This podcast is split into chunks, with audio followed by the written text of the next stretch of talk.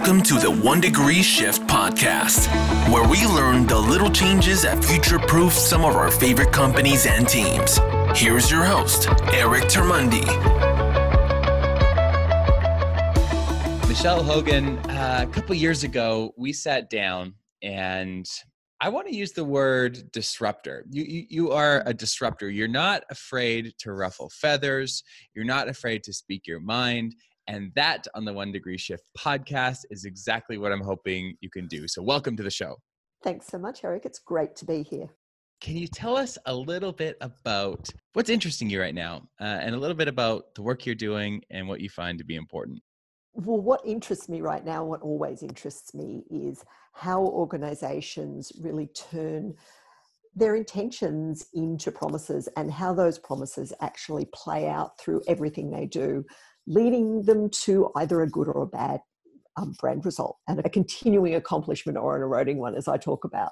You know, mm-hmm. one of the mm-hmm. things that really excites me and, and is endlessly interesting to me is this shift that I try and get organizations to make in not thinking about this thing called brand as a as a marketing device as even mm-hmm. Even as something that they have that they are creating or that they create i try and get them to think about it as a result. And and that's really my point of heresy. Like you call me a disruptor i often call myself a heretic because mm. i'm i'm always the one in the room saying stop talking about brand. And people say but you're a brand counsel because that's my mm-hmm. title. Um, I sort of advise organisation on the risk to their purpose and values of making promises they can't keep, and and that's you know that's my day to day work. But the the really the what I'm trying to get people to do out of that work is bring a greater deliberate conscious intention to how they mm. think about what they do, what they do, and understand that it doesn't matter what you say about yourself. It mm. doesn't even really matter. It certainly matters what your underlying identity of attention is, like what are the things that drive that. But it actually, what you keep, the promises you keep, what you actually do on a day to day basis is that is the work. That's the stuff that's going to build the relationship with all of the people that you work with, work for, um, who buy from you, you know all of that that landscape of stakeholders and it's the promises to all of those people that are the contribution to your brand result not some sort of applied veneer of of message and and visual sort of a visual look um, which is what so much and, and it's so interesting because organize even organizations that say oh that's not what brand is that's not who we're about that's you know yeah we're you talk to agencies who do this work and they're like oh yeah that's not what we do. Yeah we really get into the the guts of the organization and what they stand for. And i say yeah and what do you do for them? Oh we we design their logos and come up with campaigns for them. And so i push back on that and say okay has this client ever come to you and said you know we're, we're really struggling with this and you know we're looking for your help and and you do some work with them and that isn't the outcome. That isn't mm. where you end up recommendation isn't that they change their logo your recommendation is that they rethink their supply chain because right, right, right, that's actually the thing that's screwing up their relationship with their customers not what mm. their logo looks like um, and so this is the conversation. You know, I was at a conference last year and having a conversation. I did this talk. It, was called "Everything You Know About Brand Is Wrong," mm-hmm. and mm-hmm. And I did this talk and went through a lot of this terrain, covered this terrain, and people came up to me afterwards and they said, Oh, I loved your talk. This was great. It was really, really provocative and got me thinking. We're working on our brand right now. I said, That's great. What do you so when you say that, what do you mean? And their response was, well, we're looking at our logo and we're working on our we're working mm-hmm. on our message, our tagline, our positioning. I'm like, okay, that's great. So you're working on how to communicate and present your identity to your customers.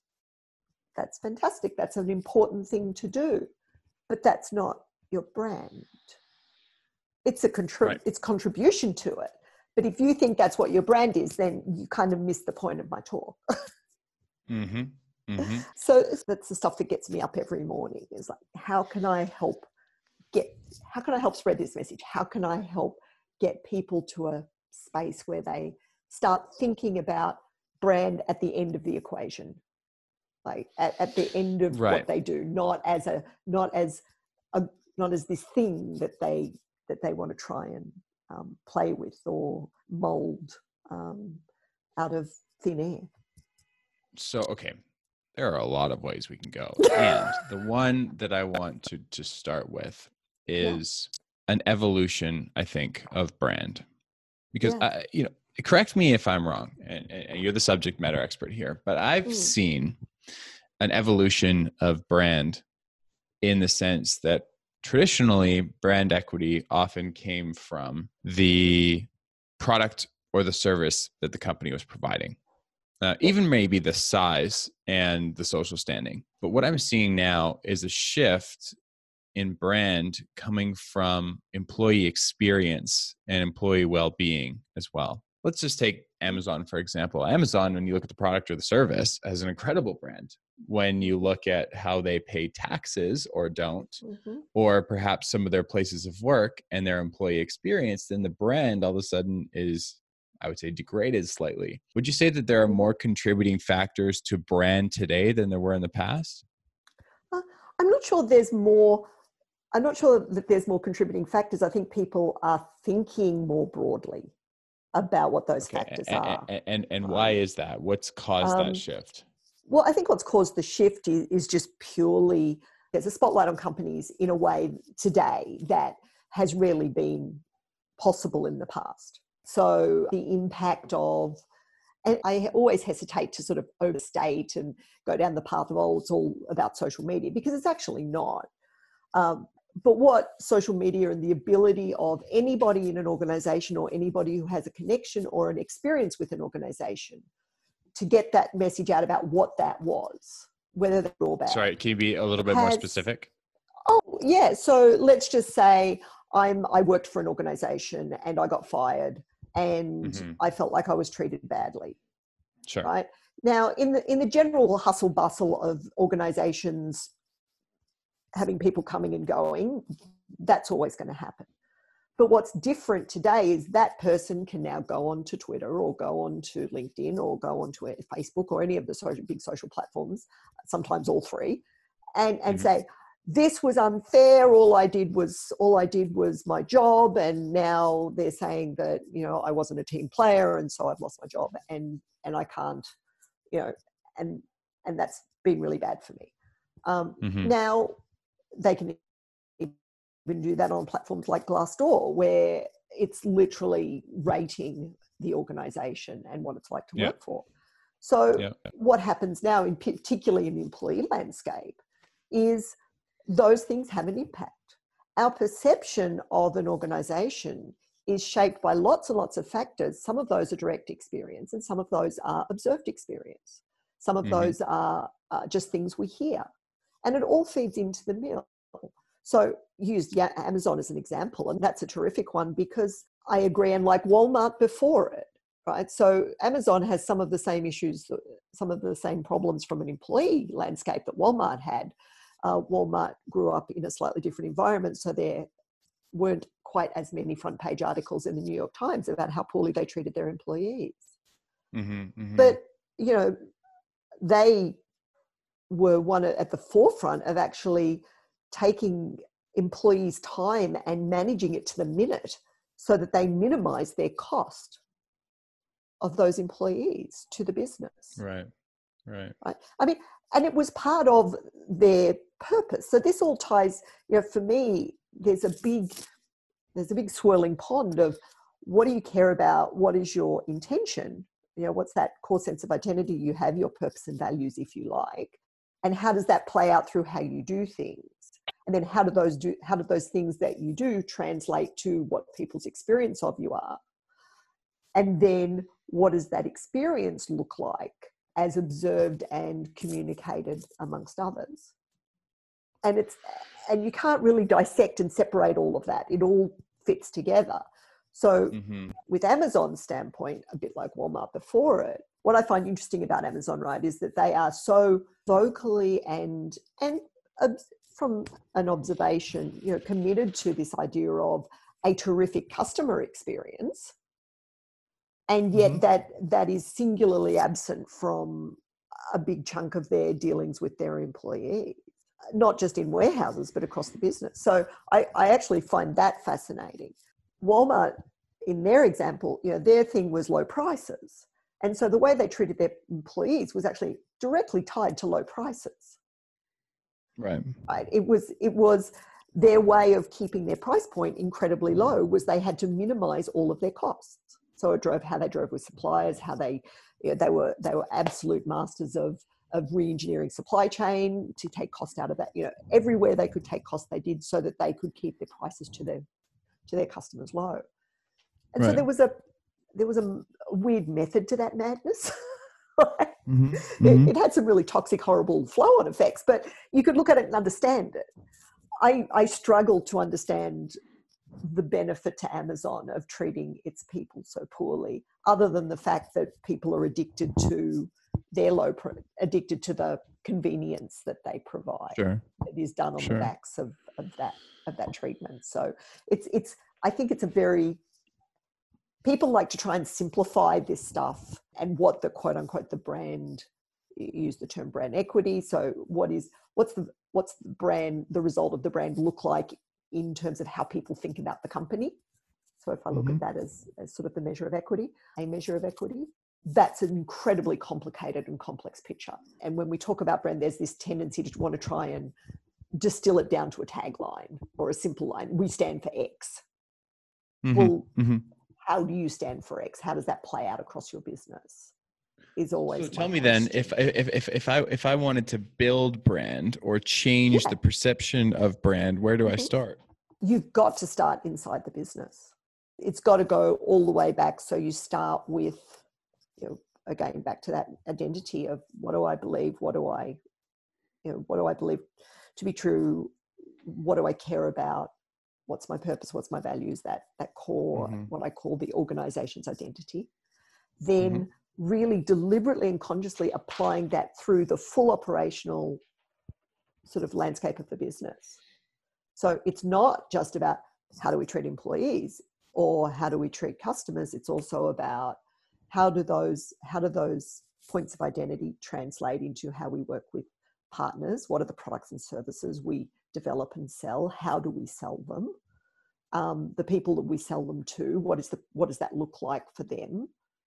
The people who are working on those things within the business, our employees, our partners, our suppliers how how do they fit into the mix what are what are the promises again back to promises that we're making to all of those people and how are we keeping them and then once we start to keep different promises or keep promises we've made that we previously didn't mm-hmm. that naturally means you know that leads to a if you like a filtering um, and osmosis out into the broader perception and over time perception changes um, it's you You're making this sound so easy. Shot. Why do we all do oh, it? Oh, it's it's not easy. Like I'm i said, joking, it's super complicated and sounds, super hard. It sounds hard. very complicated. It's so then really tell me about what what's the first promise I should mm-hmm. be making? The what? Oh, that's a great question. The first promise sits in your purpose and values. Okay, but then that's purpose the, and values are sounds like directly yeah. correlated to the brand, right? Well, so it sounds like to yeah, me that it, there, there, there, there can't be any inconsistency in what is said and what is experienced. So not really. me based no. So so to me based on what you're saying then the value of the company mm-hmm. has to be lived and experience in its truest form in order for the brand to be authentic. Um in order for the brand to have a continuing um, to be in a continue I, I, call it a continuing accomplishment as opposed mm-hmm. to authentic um, but authentic in terms of yes you do you authentic in terms of you're going to you do what you say you're going to do you're right right, right. okay um, I, I don't put an i don't put a layer of good on that yeah, that's one of my other points of heresy when people when I start talking about purpose and values and people start trotting out the trotting out the good spiel, right? So, oh well, mm. you know, we're a purpose-led company. We're a mm-hmm. purpose, you know, I'm a purpose-led leader, I'm a purpose-driven business, that sort of stuff. I was like, yes, so what? You know, mm-hmm. all sorts of bit. Philip Morris had a purpose. Mm-hmm. Um, you know, big banks have purposes. We just don't like their mm-hmm. purpose. Mm-hmm. so, mm-hmm. so I mean, I don't, I don't use purpose in a, in a sort of a judgment with judgment um, about what that purpose is. So, right. you know, likewise, Enron had purpose and values. Sure. eventually, sure, sure. eventually they let them off a cliff. Um, mm-hmm. You know, people say, "Oh, they just didn't live their pro- their promises, or they they didn't live their promises." Like, actually, if you look at the stuff they said they were going to do, they actually did. We just don't like the way they did it. Um, right. and it got them into trouble because right. it was illegal, and eventually it put them out of business. So th- there's there's lots of. It's really easy to sort of say, well, if we just do what we say, if we just keep our if we just live our purpose and values, it's going to be fine. And generally speaking, there will be a, there will be an audience, there will be a customer, there will be people who want to work for you. Uh, there's a story I like to tell from many years ago. I worked with a company and they were struggling with their values because people kept telling them that they needed to have what I call kumbaya values, which are let's all mm-hmm. hold hands, be friends, and love each other. And nothing wrong with that. That's fine if that's who you are. right. And don't pretend that that doesn't have a dark side because it does. Right. But that's not who these guys were. And so they kept hiring these people who'd get in the business and then be horrified and run a mile. Their turnover was horrific. And right. and so we sort of said, well, let's maybe look at telling people who we are and hiring people who are attracted to that. Because right. there are people who like to work in type A, very challenging environments. There are people who thrive sure. in those environments. Yeah, of course. Yeah. Right. Um, you just got to hire those people. If you hire people who want, you know, who need to be taken care of and have everything, you know, feel all lovely and, and run from conflict, you know, they're going to they're going to be really really troubled if you put them in an environment like that. Right. So so understanding what your point of authenticity is is mm-hmm. really important without judgment like mm-hmm. not mm-hmm. not pretending not thinking and again this is where all of the a lot of the social business and and you know do good and be good stuff comes to mm-hmm. play um, i use patagonia as an example a lot because you know top to bottom side to side it's pretty hard to poke holes in their alignment and right. the way they so deliberately and consciously make promises and keep them around what they believe right as we close just because we're running out of time um, oh, of course. I, I, can, can, can you in your words summarize brand or, or, or redefine it your way so that yeah, we can we can course. end on a, a, complete understanding of today and what brand means? Yeah. yeah of course. Brand is the result of the promises you keep. That's my definition. Just There's like that? just like that. Brand is the result of the promises you keep and is there anything you want people to know as we close that I haven't asked? I think I'd like people to to know that in that complexity that we talked about that it takes to actually achieve a brand result that people want to stick with, that's a continuing accomplishment that doesn't erode. The relationship between the promises that you make and people's experience is really important. So effectively, mm-hmm. experiences is the experience people have is where you keep or break your promises. So if you really okay. think about that in in how you're going about what you're doing, it, it will fundamentally change the promises that you make right. and your brand result. That's fantastic. Michelle, thanks so much for being a guest on the show today. Oh, it's my pleasure. Thank you, Eric. For more podcasts, show notes, and to connect with our speaker today, visit erictermuende.com. That's E R I C T E R M U E N D E.com and click the podcast tab. Thanks for listening.